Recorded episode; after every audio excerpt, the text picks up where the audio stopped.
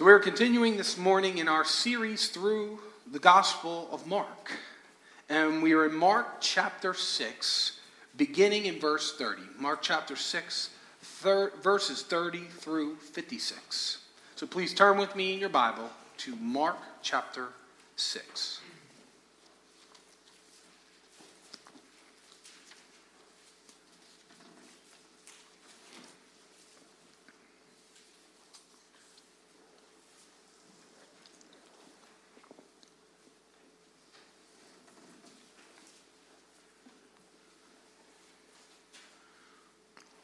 Beginning in verse 30. Hear now the eternal living Word of God. The apostles returned to Jesus and told him all that they had done and taught. And he said to them, Come away by yourselves to a desolate place and rest a while. For many were coming and going, and they had no leisure even to eat. And they went away in the boat to a desolate place by themselves. Now many saw them going and recognized them. And they ran there on foot from all the towns and got there ahead of them.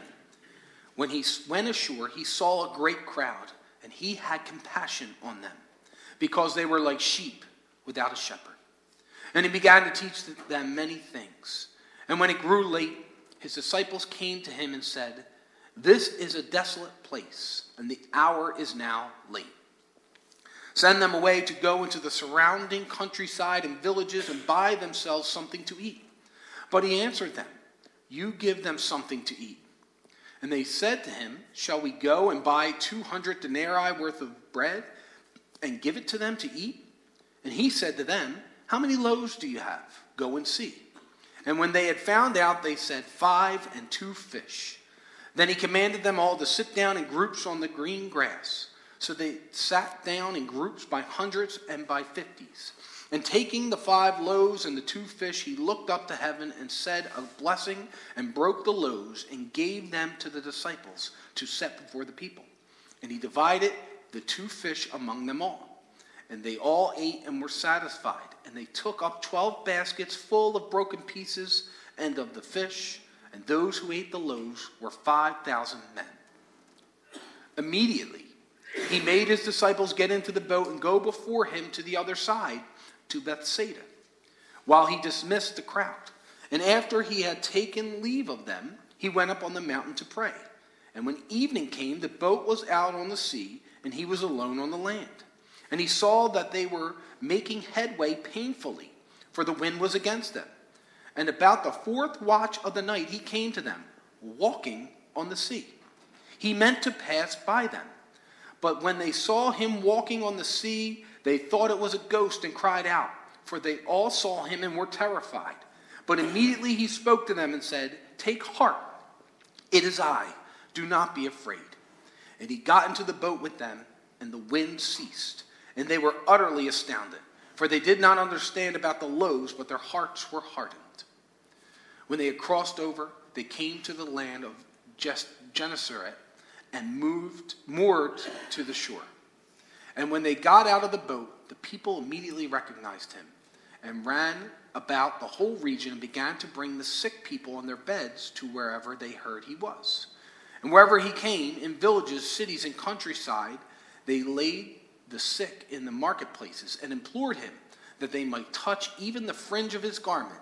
And as many as touched it were made well. This is the word of the Lord. And so last week, we, we talked about the kingdom of self and how it contrasts with the kingdom of God. And we, we looked at the death of John the Baptist at the hands of Herod and, and Herodias, his wife, and how they were controlled by selfish desires. But that's really the issue with leaders in every day and age. They ultimately rule with their own self interests in mind.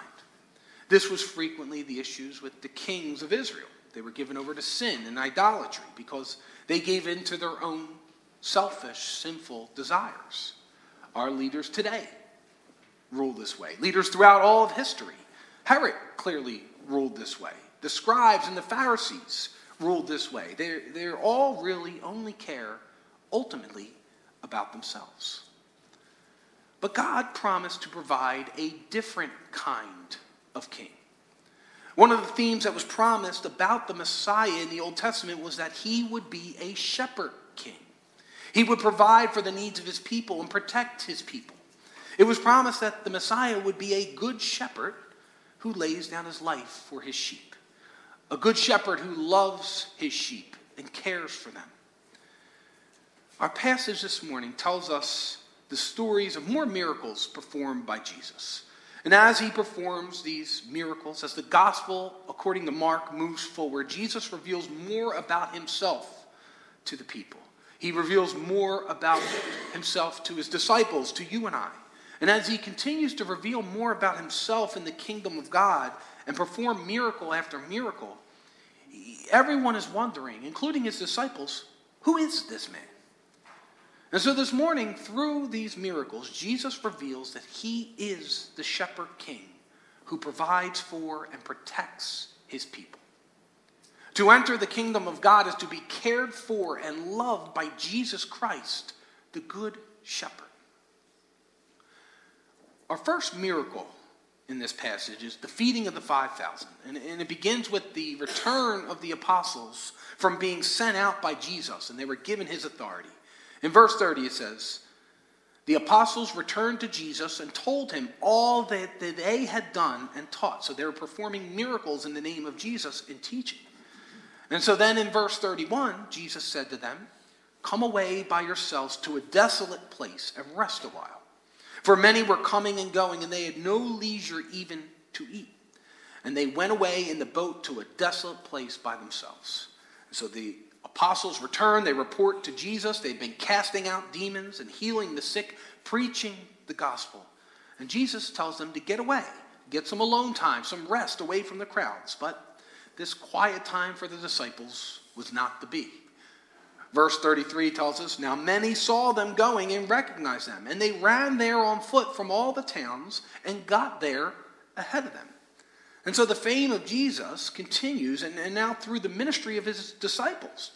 And so when Jesus reached the shore, he saw a great crowd, and he had compassion on them because they were like sheep without a shepherd. And he began to teach them many things. And so a great crowd is, waiting for them when they get off the boat.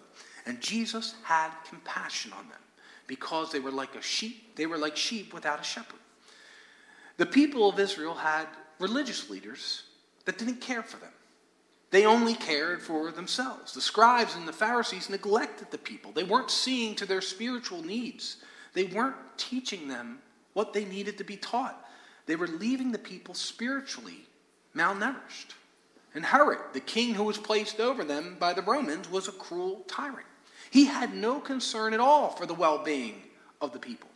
His only concerns were his own power satisfying his own sinful desires, looking good in front of his powerful friends. He was only concerned about himself. The people of Israel were like sheep without a shepherd. And now, Mark, using this phrase, sheep without a shepherd, it actually comes from Numbers 27, verse 17. And in the original passage in the, in the book of Numbers, Moses had just been informed by God that he wouldn't be permitted to lead the people of Israel into the promised land because of his disobedience. Then Moses called on God to appoint a man over the congregation who shall go out before them and come in before them, who shall lead them out and bring them in, that the congregation of the Lord may not be as sheep that have no shepherd. And the immediate fulfillment of that request was Joshua, the one chosen by God to lead his people into the promised land. And Mark now is alluding to this to once again show us that Jesus is the one to lead God's people into the ultimate promised land. He brings about the new Exodus and he leads his people into the new heavens and the new earth. And so Jesus recognizes that his people were without a shepherd. He has compassion on them and he began immediately to fulfill their spiritual hunger. It says he began to teach them many things. Jesus first fulfills their spiritual needs. He's modeling pastoral ministry. The primary need of all people is spiritual. God has given us his word to feed us spiritually. The people of God are sheep, And Jesus Christ is our shepherd, and he feeds us. He provides for our every spiritual need through his word. And here in this passage, Jesus, the word incarnate, feeds his sheep through teaching of the word. And so Jesus was teaching into the evening. And then in verse 35, and when it grew late, his disciples came to him and said, This is a desolate place, and the hour is now late. Send them away to go into the surrounding countryside and villages and buy themselves something to eat. The disciples were concerned about this great crowd of people because it was getting late and they were in the middle of nowhere. So they suggest to Jesus that he send the crowd away and that they can go into the local countryside and villages and get something to eat. But Jesus responds to their request in a surprising way. In verse 37, but he answered them, You give them something to eat.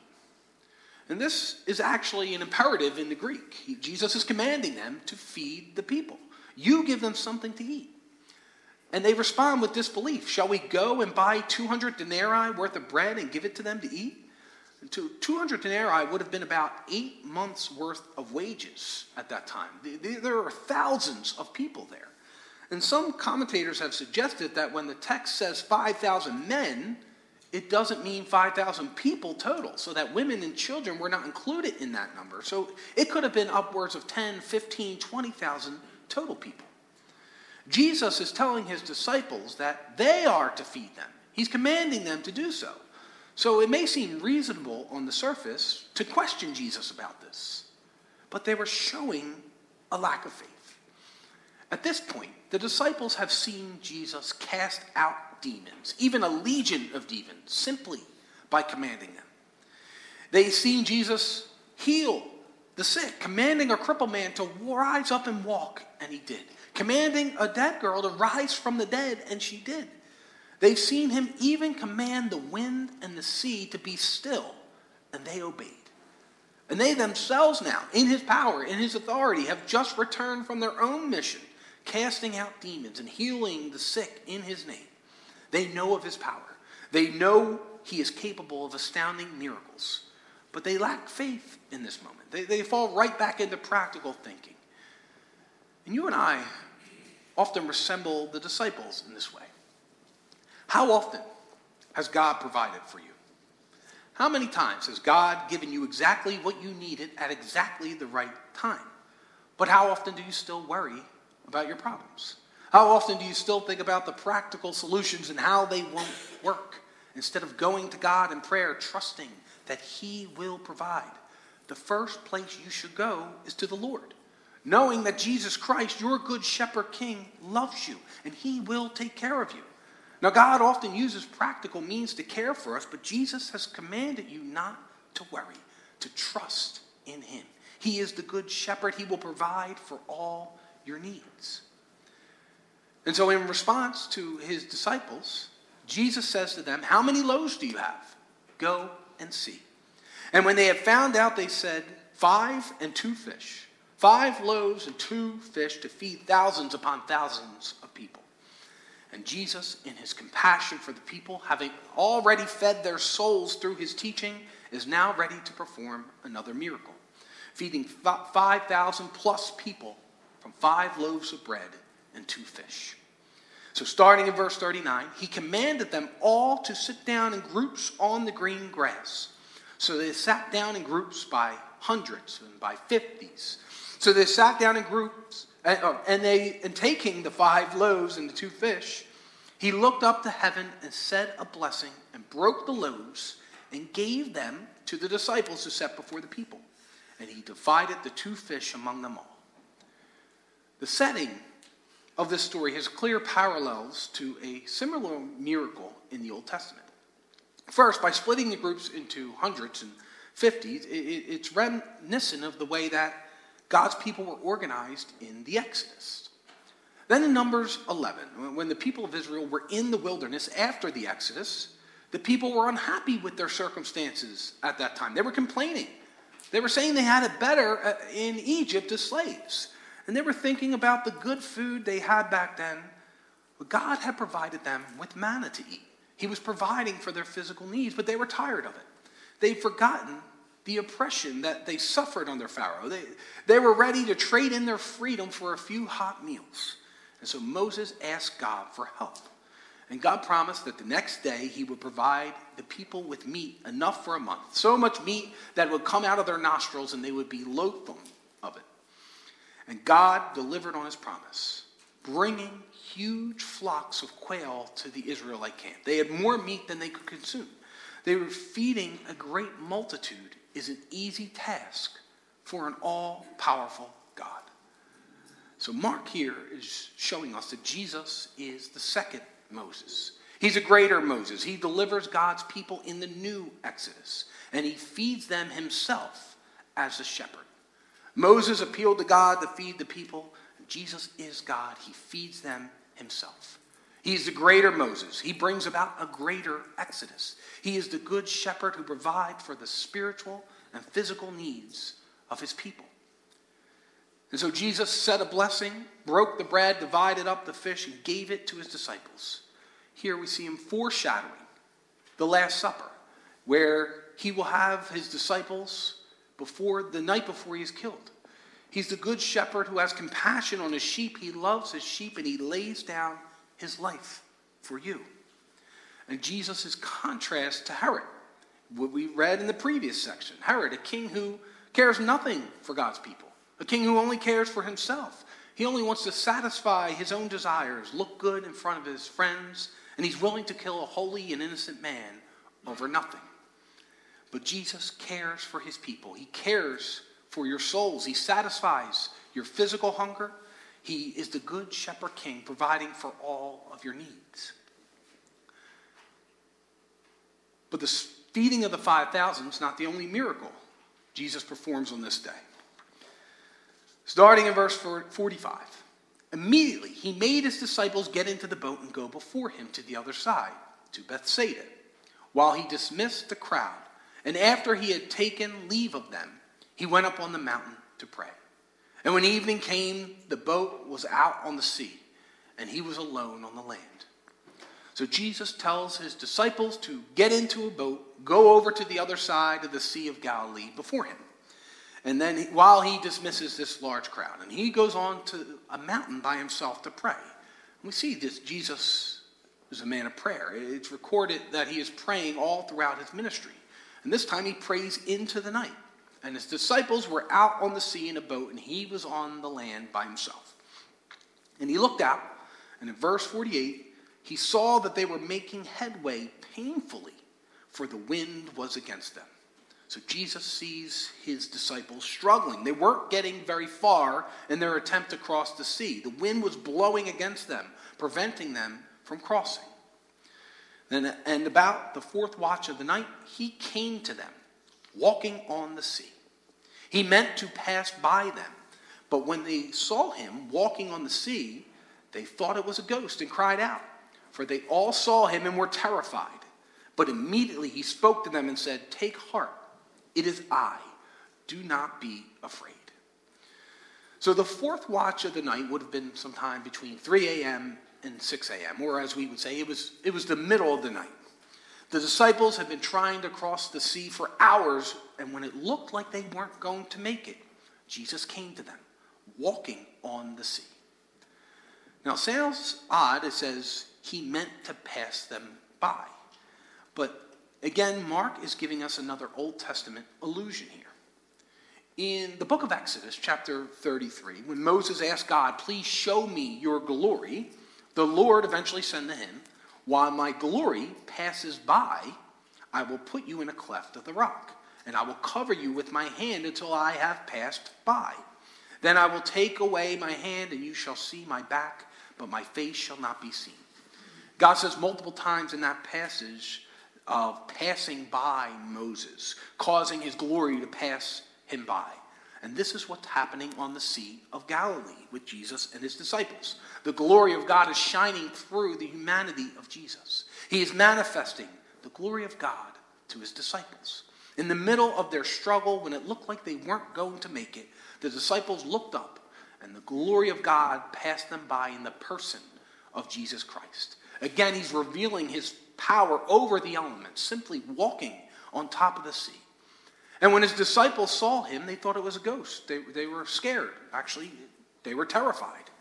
But immediately he spoke to them and said, Take heart, it is I. Do not be afraid. Now, the translators do a bit of a disservice here. They disguise the fullness of what Jesus is saying. The Greek translated as it is I is ego eimi. It, this is literally translated as I am.